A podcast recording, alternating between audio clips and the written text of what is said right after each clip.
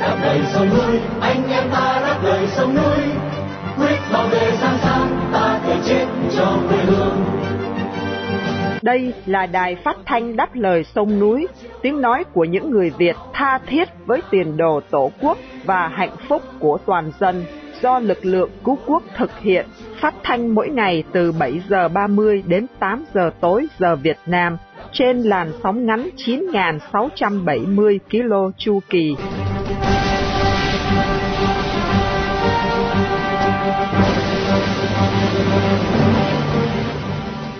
Khanh kính chào quý thính giả. Hôm nay thứ hai, ngày 25 tháng 12 năm 2023 và đây là buổi phát thanh lần thứ 4608 của Đài Đáp Lời Sông Núi. Nhân dịp Giáng sinh, Vân Khanh kính chúc quý thính giả trong và ngoài nước một mùa Giáng sinh an lành, hạnh phúc. Buổi phát thanh hôm nay được sự bảo trợ của luật sư Đào Tăng Dực từ Sydney, Úc Châu, đồng thời để vinh danh tù nhân lương tâm Đinh Văn Hải, một người Việt yêu nước đang bị giam cầm trong lao tù cộng sản. Mở đầu chương trình, mời quý thính giả lắng nghe lời chúc Giáng sinh của Linh Mục Nguyễn Hữu Lễ đến từ New Zealand. Kính thưa quý thính giả của Đài Phát thanh Đáp Lời Sông Núi, tôi là Linh Mục Nguyễn Hữu Lễ tại New Zealand. Nhân dịp lễ Giáng sinh sắp tới, tôi xin kính gửi lời chào thân ái và tâm tình quý mến của tôi đến tất cả quý khán thính giả trong và ngoài nước lắng nghe chương trình Giáng sinh đêm nay. Kính thưa quý thính giả, lễ Giáng sinh mang lại cho nhân loại một niềm vui chung, cho dầu bất cứ một tôn giáo nào, bất cứ một địa phương nào, bất cứ một quốc gia nào, thì dịp cuối năm cũng là dịp nghỉ ngơi, dịp con người ta thăm viếng, trao cho nhau những món quà, lời chúc tụng. Đặc biệt trong dịp cuối năm đó là lễ Giáng sinh nó mang màu sắc, thân ái, yêu thương và chia sẻ. Tôi xin kính gửi tới tất cả quý khán giả và gia đình lời cầu chúc bình an mà thiên thần đã hát mừng khi Chúa Giêsu giáng trần trong hang lửa mang cỏ năm xưa, vinh danh Chúa cả trên trời, bình an như thế cho người thiện tâm. Nhân dịp này, tôi cũng nhớ đến một cách đặc biệt tất cả những anh chị em, những người vì lý do này hoặc lý do khác mà đang bị sống trong nhà tù nhất là những người bị giam cầm vì lý tưởng tranh đấu cho tự do, công bằng xã hội và vì hạnh phúc, tương lai tốt đẹp dân tộc Việt Nam chúng ta. Tôi xin gửi lời chào cách riêng đến tất cả các bạn đang sống trong cảnh lao tù của chế độ Cộng sản. Cá nhân tôi là một trong những người đã từng sống lâu năm. Trong hoàn cảnh đó, tôi hiểu rất rõ cái tâm trạng cô đơn mong chờ sự nhớ cái sự tương trợ về tinh thần của tất cả những người ở ngoài sông sát đó cho nên trong tâm tình đó tôi gửi sự thương mến cách đặc biệt đối với tất cả những người đang sống trong chế độ lao tù cộng sản nhất là những người tù lương tâm tranh đấu vì tự do công bằng và sự phát triển cho dân tộc mình cũng trong dịp này tôi xin gửi là tâm tình rằng đó là từ khi tôi hưu trí và trở về làm việc với dân tộc nói chung thì tôi đang cố gắng là mỗi dịp Giáng sinh hoặc dịp Tết tôi sẽ có cố gắng làm một cái món quà rất là nhỏ để gửi tới tất cả các em khuyết tật bẩm sinh tại Việt Nam. Cái việc tôi làm rất là đơn giản, chỉ là một chiếc cái tên rất là nhỏ nhẹ, êm ái là hãy cho em bé này một nụ cười. Là bởi vì sao vậy? Vì suốt cuộc đời các em đó có thể các em bị, bị người ta lãng quên. Và có thể nói nữa nó trở thành một cái gánh nặng cho gia đình. Vì có những em sinh ra khuyết tật ngay từ khi lọt lòng mẹ. Mà đến giờ này có khi 15, 17, 20, 30, cả đến 40, có khi giờ 50 tuổi đầu rồi mà vẫn trong tình trạng tật nguyền, bẩm sinh như vậy. Cho nên tôi rất là xúc động và tôi ước mong rằng à, cái sự chia sẻ của tôi đó được nhiều người nghe, hiểu và cảm thấy rằng đó là bên cạnh chúng ta còn có rất nhiều người bất hạnh, còn có những rất nhiều người đang cần cái sự chú ý và cái sự chia sẻ của mình.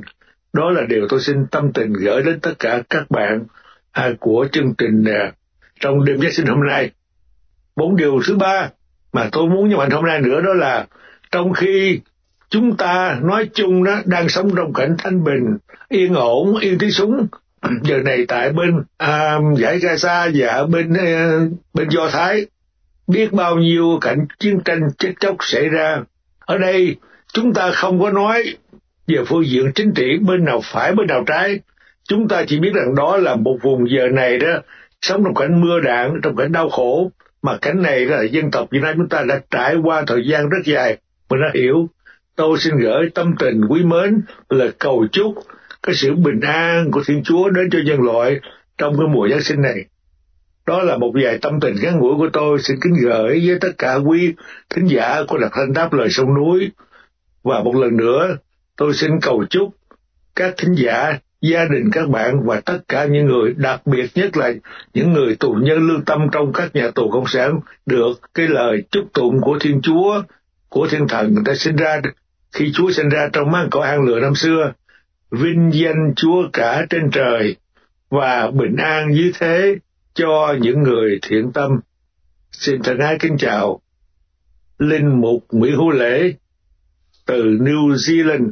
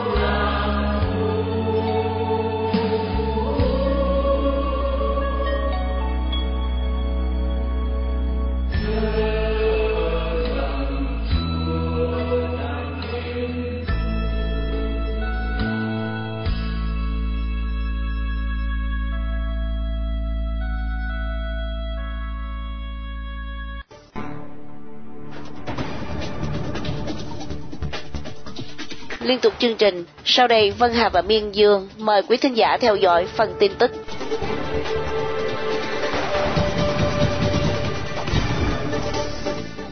Tổng công ty Vinasin chính thức bị phá sản.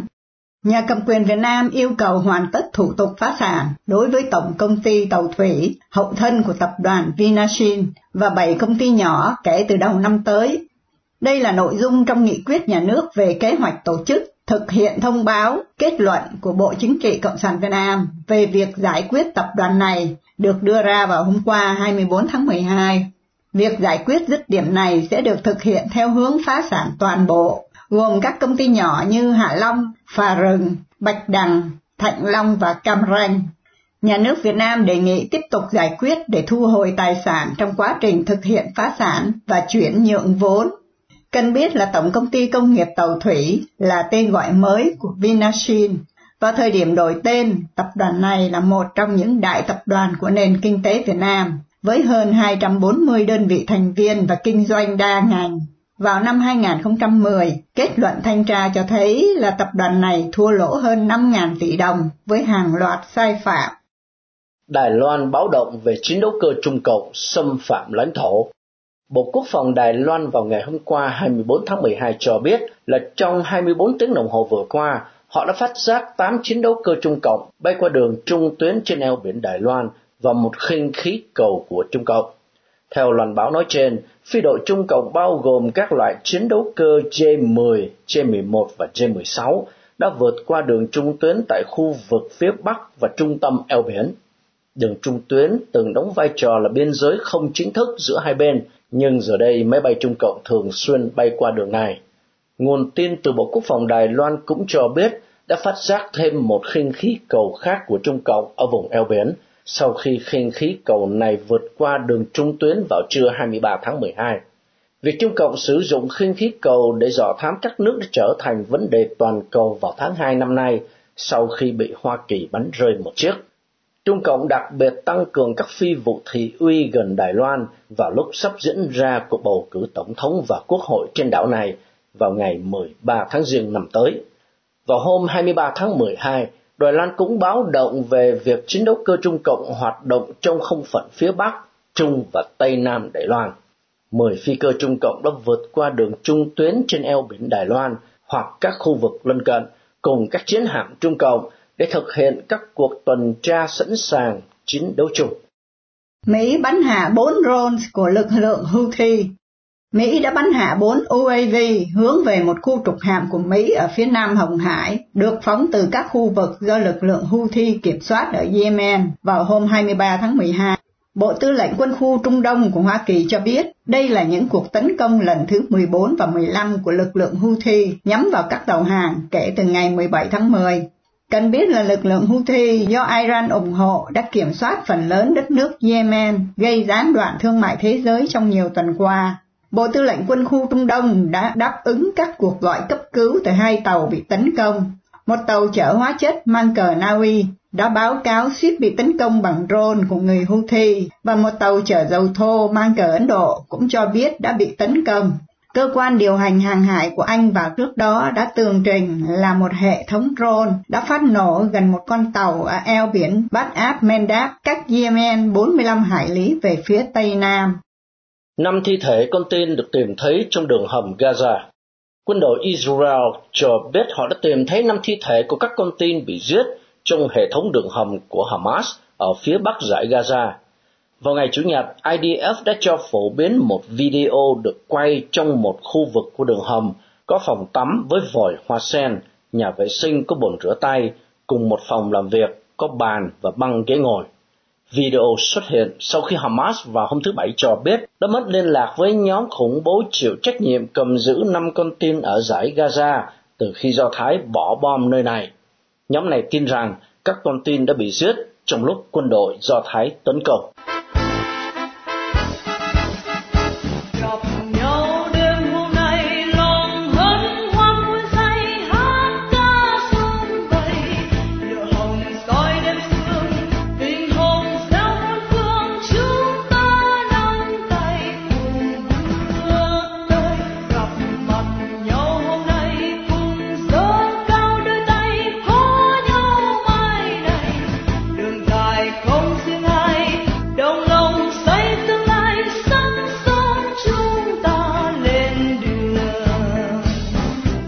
Thưa quý thính giả, hiến pháp là luật nền tảng hay nôm na là luật mẹ của tất cả mọi luật pháp trong một nền dân chủ hiến định pháp trị và đa nguyên. Bản hiến pháp 2013 của Cộng sản Việt Nam có nhiều khuyết điểm quan trọng mà chúng ta cần thảo luận để góp phần cho công tác xây dựng một bản hiến pháp dân chủ chân chính cho giai đoạn hậu Cộng sản. Đây là mục tiêu của chuyên đề phê bình hiến pháp Việt Nam do Đài Phát thanh đáp lời sông núi chủ trương. Để tiếp nối chương trình, Mời quý thính giả theo dõi phần phỏng vấn luật sư Đào Tăng Dực về tương quan giữa Hiến pháp 2013 và sự thoái hóa kinh tế quốc gia. Xin mời anh Hải Sơn. Hải Sơn xin kính chào luật sư Đào Tăng Dực. Thưa, gần đây nguyên thủ của cả hai cường quốc hàng đầu thế giới là Joe Biden của Hoa Kỳ và Tập Cận Bình của Trung Quốc đua nhau thăm viếng Việt Nam và hứa hẹn giúp Việt Nam phát triển kinh tế. Liệu Việt Nam có cơ hội trở thành một cường quốc kinh tế tương lai hay không, thưa luật sư?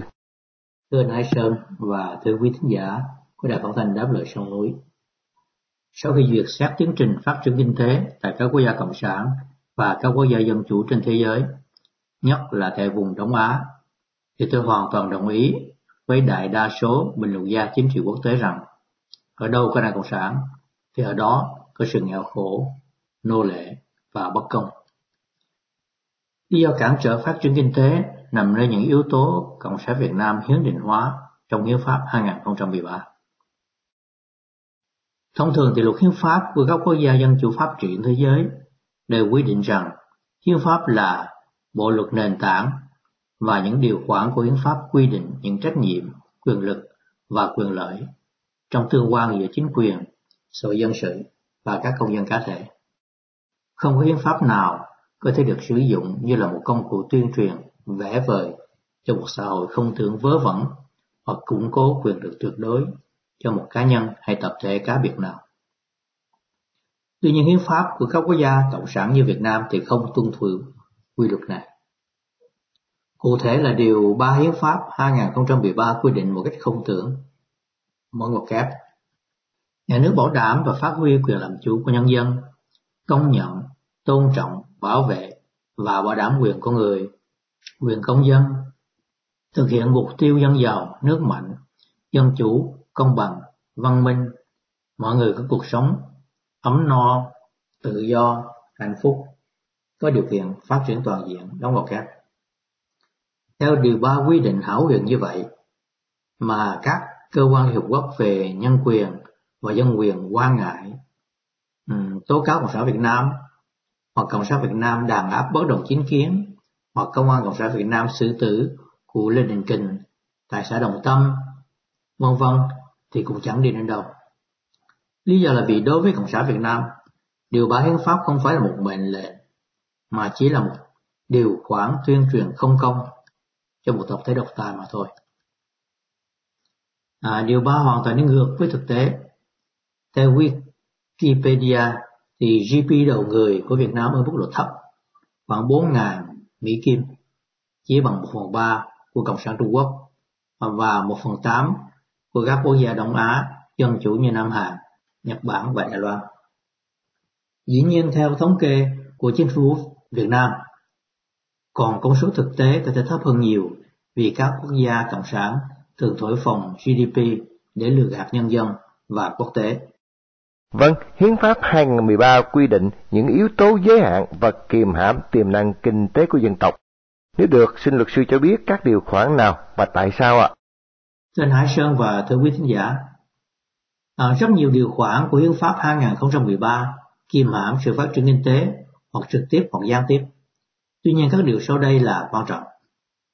À, trước hết điều 4 hiến pháp độc quyền và tôn vinh ý thức hệ Mác Lê. Điều 4 hiến pháp mở vào kép Đảng Cộng sản Việt Nam, đội tiên phong của giai cấp công nhân, đồng thời là đội tiên phong của nhân dân lao động và của dân tộc Việt Nam, đại biểu trung thành lợi ích của giai cấp công nhân, nhân dân lao động và của cả dân tộc, lấy chủ nghĩa Mark Lenin và tư tưởng Hồ Chí Minh làm nền tảng tư tưởng, là lực lượng lãnh đạo nhà nước và xã hội đóng vào kép. Khi phân tích kỹ điều 4 hiến pháp, có ba yếu tố hủy hoại nền kinh tế quốc gia. Thứ nhất là yếu tố độc tài đảng trị, cấm đoán, tự do kinh doanh và tự do tư tưởng, bóp chết sự sáng tạo của cải của cá nhân. Thứ nhì là muốn duy trì quyền lực tuyệt đối của đảng, họ phải nuôi dưỡng một đội ngũ cán bộ lên đến khoảng 5 triệu người và một lực lượng công an từ 5 đến 10 triệu người. Con số này còn là một bí mật quốc gia. Không một quốc gia nào có thể phát triển kinh tế mạnh nếu người đóng thuế phải cưu mang một đội ngũ cán bộ và công an không sản xuất mà cởi lên đầu cổ của nhân dân như vậy. Thứ ba là đội ngũ này không những hành hạ nhân dân mà còn tham nhũng tận răng qua những thủ tục hành chính như khê, hậu kiểm soát và tốn tiền nhân dân. Chính vì thế, các quốc gia cộng sản nằm trong những quốc gia tham nhũng nhất thế giới. Thêm vào đó, điều 51 quy định mở một kép nền kinh tế Việt Nam là nền kinh tế thị trường định hướng xã hội chủ nghĩa với nhiều hình thức sở hữu nhiều thành phần kinh tế, kinh tế nhà nước giữ vai trò chủ đạo đóng vào kép.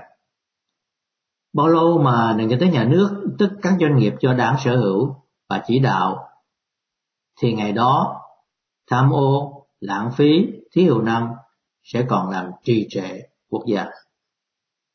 Yếu tố quan trọng nữa là hiến pháp minh thị cấm tư hữu đất đai qua điều 53 hiến pháp và đảng trở thành chủ đất cho người dân thuê lại qua điều 54 hiến pháp. Khi hai điều nêu trên kết hợp với nhau thì hậu quả là tuy trên hình thức thì đất đai do toàn dân sở hữu, tức không có công dân cá thể nào sở hữu cả. Đây chỉ là trò lừa gạt rẻ tiền. À, thực sự thì nhà nước, tức Đảng Cộng sản Việt Nam qua điều 4 hiến pháp quản lý vĩnh viễn vô điều kiện. Công dân cá thể chỉ được quyền thuê lại đất qua luật lệ đảng đưa ra mà thôi. Nếu công dân cá thể nào không chịu vâng lời thì đảng hoàn toàn có thể tịch thu quyền thuê đất và cho ngủ, nhớ, ngủ bờ ngủ bụi bất cứ lúc nào, Còn thằng khác với các quốc gia dân chủ. Tại đó, quyền sở hữu đất đai của cá nhân là tuyệt đối, được hiến pháp và pháp luật công nhận. Đất đai là một tài sản quan trọng bậc nhất, không những tại Á Châu mà trên khắp thế giới. Chính vì thế, luật common law của Anh Quốc gọi đất đai là real property, tức là tài sản thật, vượt lên trên những tài sản khác. Đảng Cộng sản Việt Nam quyết tâm làm chủ nhân ông của tài sản thật sự này nhằm bần cùng hóa nhân dân. Vâng, thưa luật sư, cùng là Cộng sản mà tại sao trên bình diện kinh tế Bắc Hàn lại thua Việt Nam và Việt Nam thì lại thua xa Trung Quốc? Và như vậy chúng ta rút được những bài học nào hầu áp dụng thực tế cho mục tiêu dân giàu nước mạnh thưa luật sư? Thưa anh Hải Sơn và thưa quý thính giả, có một số quy luật căn bản chúng ta có thể rút kinh nghiệm cho Việt Nam như sau. Thứ nhất, càng kiên định ý thức về Mác Lê và định hướng xã hội chủ nghĩa thì càng nghèo. Kiên định nhiều thì nghèo rất mồ tơi như tại Bắc Hàn. Cỡ mở một chút thì khá hơn như Việt Nam. Cỡ mơ hơn nữa thì đạt mức cao hơn như Cộng sản Trung Quốc.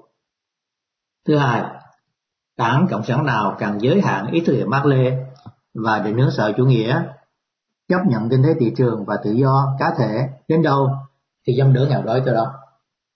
Tuy nhiên vì ảnh hưởng của ý thức Mác Lê, mức độ phát triển kinh tế của các quốc gia cộng sản giới hạn và rất khó vượt thoát khỏi bẫy thu nhập trung bình từ 4.000 Mỹ Kim đến 12.000 rưỡi Mỹ Kim hầu trở thành những quốc gia phát triển đúng nghĩa. Thứ ba, các cựu quốc gia cộng sản nào dẹp bỏ được toàn diện đảng cộng sản như tại Đông Âu thì doanh nghiệp tư nhân trở nên thành phần kinh tế chủ đạo. Dân chủ và phồn vinh kinh tế là thành quả hiển nhiên, vượt thoát bẫy thu nhập trung bình trong thời gian hữu lý. Tính theo GDP đầu người, năm 2023, chúng ta thấy Đông Đức khoảng 53.000 Mỹ Kim, Ba Lan 22.000 Mỹ Kim, Latvia 25.000 Mỹ Kim, Estonia 31.000 Mỹ Kim, Lithuania 28.000 Mỹ Kim, Czech 30.000 Mỹ Kim, Slovenia 32.000 Mỹ Kim, vân vân. Họ đều là những chứng minh cụ thể. Thứ tư, các quốc gia Đông Á cùng một nền văn hóa và chiều lịch sử với Việt Nam như là Nhật Bản, uh, GDP 34.000 Mỹ Kim, Nam Hàn 33.000 Mỹ Kim, Đài Loan 32.000 Mỹ Kim. Vì không có các đảng Cộng sản cai trị, họ đều là những con rồng về kinh tế, dân chủ đa nguyên, dân tộc vinh quang và không có đảng Cộng sản vinh quang bằng ý thức hệ mắc Lê vớ vẩn nào để lừa gạt và nô lệ hóa họ. Vậy theo luật sư, chúng ta cần phải làm gì để có thể thực sự phát triển kinh tế cho đất nước, thưa luật sư? Kính thưa anh Hải Sơn và kính thưa quý thính giả, Hiến pháp 2013 là một rào cản nền tảng của phát triển kinh tế cho nhân dân Việt Nam. Chính vì thế muốn trở thành một quốc gia kinh tế phát triển đúng nghĩa, toàn dân cần gấp rút Thứ nhất, vứt bản hiến pháp 2013 vào thùng phong thối tha của lịch sử. Thứ nhì, cùng chung tay xây dựng một nền dân chủ chân chính qua một quản hiến pháp trên nền tảng hiến định, pháp trị và đa nguyên nghiêm chỉnh cho dân tộc. Chào anh Hải Sơn à, và xin hẹn gặp quý thính giả trong lần tới.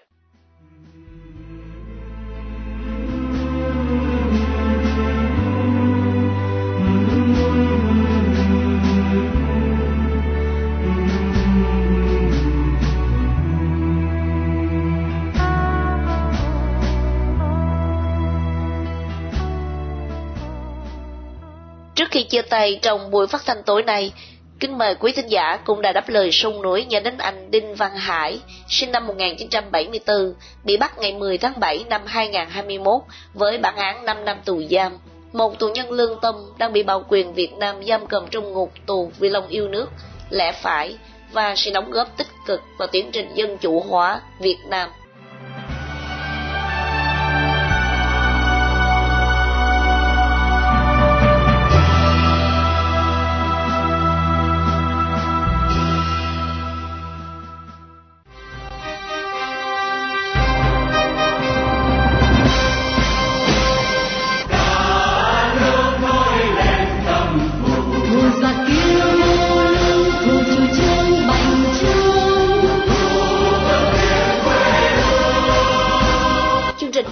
Đáp lời sông núi hôm nay đến đây là chấm dứt. Hẹn gặp lại quý thính giả trong chương trình tối mai vào lúc 7 giờ 30. Mọi ý kiến xin liên lạc với đài phát thanh đáp lời sông núi tại địa chỉ liên lạc chấm dlsn a vòng gmail.com hoặc PO Box 612882 San Jose, California 95161 điện thoại 408 663 9860 Cảm ơn quý thính giả đã theo dõi chương trình. Kính chúc quý vị một đêm thật bình an và xin chào tạm biệt.